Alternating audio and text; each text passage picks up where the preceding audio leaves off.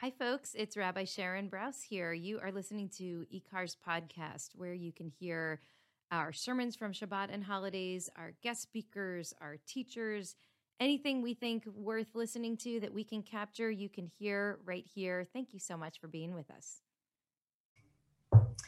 This morning, I'd like to start a conversation with you about truth and about what it means to speak and seek and be guided by truth.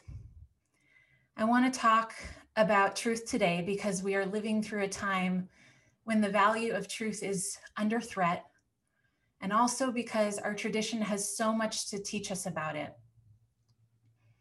And the Torah portion we're reading today, Parshat Yitro, invites us into that conversation very directly.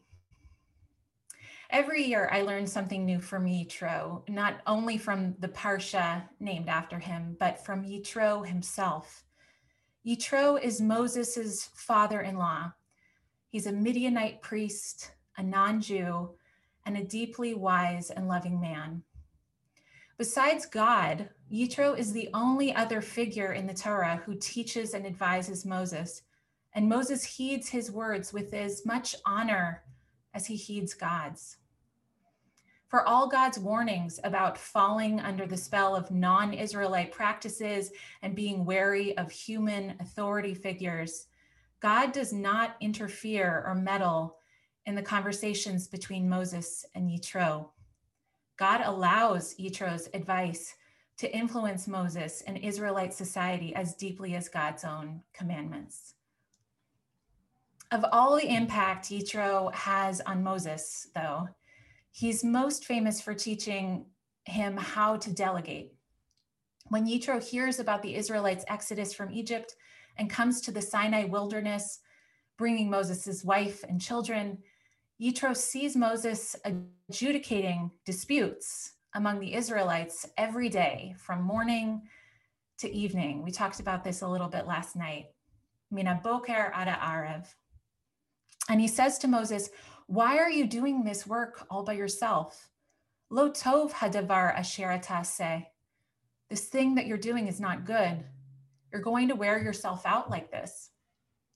And Yitro advises Moses to appoint judges from among the Israelites and to delegate minor cases to them so that he can judge the major ones and still have the energy to lead the people. And I like to assume that with this advice, Yitro is also urging Moses to spend a little less time at the office and a little more time at home with his family. But what caught my attention this year was not Yitro's wise advice to create a sustainable system of government. What caught my attention this year were the character traits that Yitro tells Moses to seek out among the people he selects to serve as judges. Yitro says to Moses, You shall seek out from among all the people Anshe Chayil Yirei Elohim, people of honor who revere God, and Anshe Emet Sone Vatsa, people of truth who spurn unjust gain.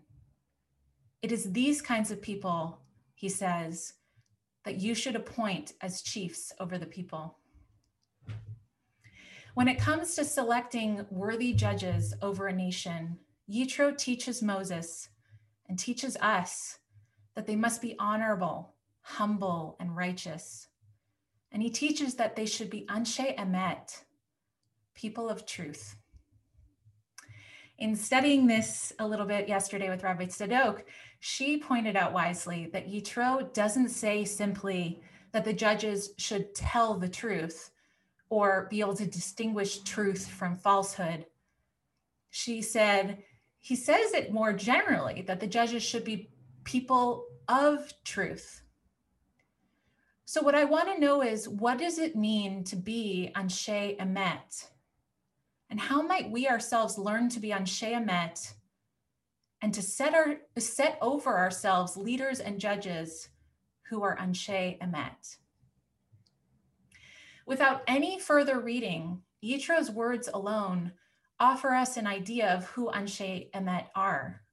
He says the judges should be Anshe Emet Sone Vatsa, that is, people who are sone betza, who do not seek power through money or violence, who do not serve to become wealthy or to manipulate for their own benefit. And Ish Emet, he says, is someone who prioritizes the greater good, making his judgments based on what is true and right, not on what is in his own interests. Toward the beginning of the Parsha, it says that Yitro went El Hamidbar. He went to the wilderness to reunite Moses with his wife and sons. And Rashi teaches that the verse specifies that Yitro went into the wilderness, a fact we should have already known, to teach us that Yitro himself was an, was an Ish Emet. How so? He was an Ish Emet because he left the luxury and splendor of his high stature in his own Midianite society and opted to brave the Sinai wasteland in order to hear the words of Torah. Unlike other kings and chiefs we know from the Hebrew Bible, who would rather stay comfortable in their high chambers, unreceptive to the words of foreigners, Yitro seeks out truth wherever and whomever it may be coming from. Centuries later, Rabbi Nachman of Breslov affirmed this view in a chillingly relevant statement. Rabbi Nachman teaches one who always wants to be victorious is very intolerant of truth. The truth may be staring him in the face, but because he's determined to win at all costs, he ignores it completely. If you want to find the real truth, you must rid yourself of the urge to win then you will be able to see the truth if you wish. We learn then from Rashi, from Yitro, and from Rabbi Nachman. We learn that if we want to know the truth and be guided by it, we must consider our motivations. We must ask ourselves, and our leaders must ask themselves Am I seeing the whole picture? Am I hearing all the voices that hold a stake in this? Am I willing to let go of being right for what is true? Of course, the conversation about truth extends much further than this. We must consider, as the rabbis did, the fact that there are many situations in which multiple truths might live in tension with one another. There's the famous story of Beit Hillel and Beit Shammai, two schools of thought who argued about a particular legal matter.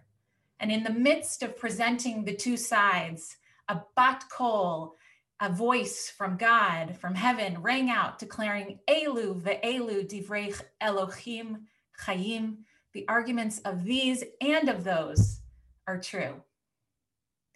But instead of merely accepting this, the rabbis make a decision and rule in Beit Hillel's favor. Why? Because Beit Hillel would always teach Beit Shammai's words before their own. We learn two things from this story. First, that we can't always afford to agree to disagree.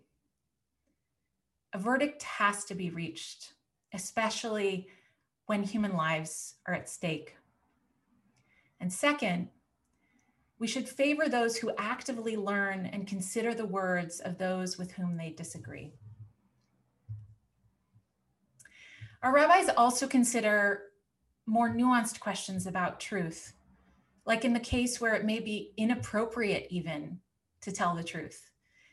There are many stories in the Talmud uh, in which the rabbis encourage people to actually favor being kind over being brutally honest. Say, when complimenting a bride or welcoming guests. In those cases, it is more important to be kind and compassionate than to reveal what you may know to be true. But for all their willingness to probe the value of truth, there is no question that truth and truthfulness are absolute and unequivocal values to the rabbis and to our tradition, that we must always aspire to truth. The rabbis go as far as to say that the Holy One, blessed be God, hates a person who says one thing with her mouth and another in her heart. I knew that in opening this conversation about truth, truth with a capital T, that we would barely begin to scrape the surface of what it means to pursue and live according to truth. I knew I was opening a can of worms and would not be able, in a short drash, to get at the core of what it means to be an Isha Emet, an Isha Emet.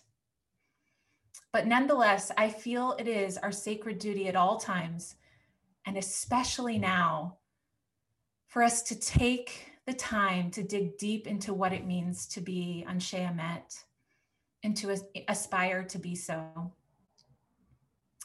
The leading thinker and teacher um, and the current president of the Shalom Hartman Institute in North America, Yehuda Kurtzer, has written very wisely because of phenomena like the now former president maligning the news media or bots writing fake news stories, and I would add, overall, a culture that seems to spurn truth.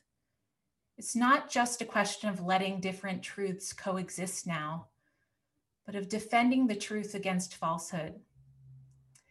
Yehuda says that people tend to go looking for facts to support an existing worldview rather than making up their minds based on the facts they learn. Jewish institutions and Jews, he says, generally may be in for a period of wrestling with the competing demands of maintaining pluralist dialogue while battling pernicious myth. So I open this up for us today, knowing that this is only, only the beginning, but also knowing that this is a conversation we need to be having every day, every week during this time when we're attempting to build a new world. We're living apart, which makes it even harder to discern what is true and what is not, to know what's right and what is not.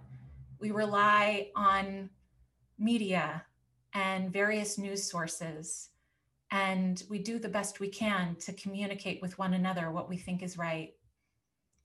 But still, there is so much work to be done in terms of figuring out what it means to live into truth and to discern it from falsehood. So, this is my invitation to you and to our community in general that we continue to have this conversation to dig into the sources and there are so many in our tradition about what it means to be Anshe Emet. Shabbat Shalom. Hi, it's Mayim Bialik, actor, neuroscientist, IKAR member, and lover of all things Jewish. Do you like what you're listening to? Please consider donating to IKAR so that we can continue creating more podcasts and fulfilling our mission of harnessing untapped energy in the Jewish community to reanimate Jewish life, embody moral courage, nurture the spirit, and work to decipher what it means to be a human being in the world today why don't you visit our website at ikar-la.org and give today?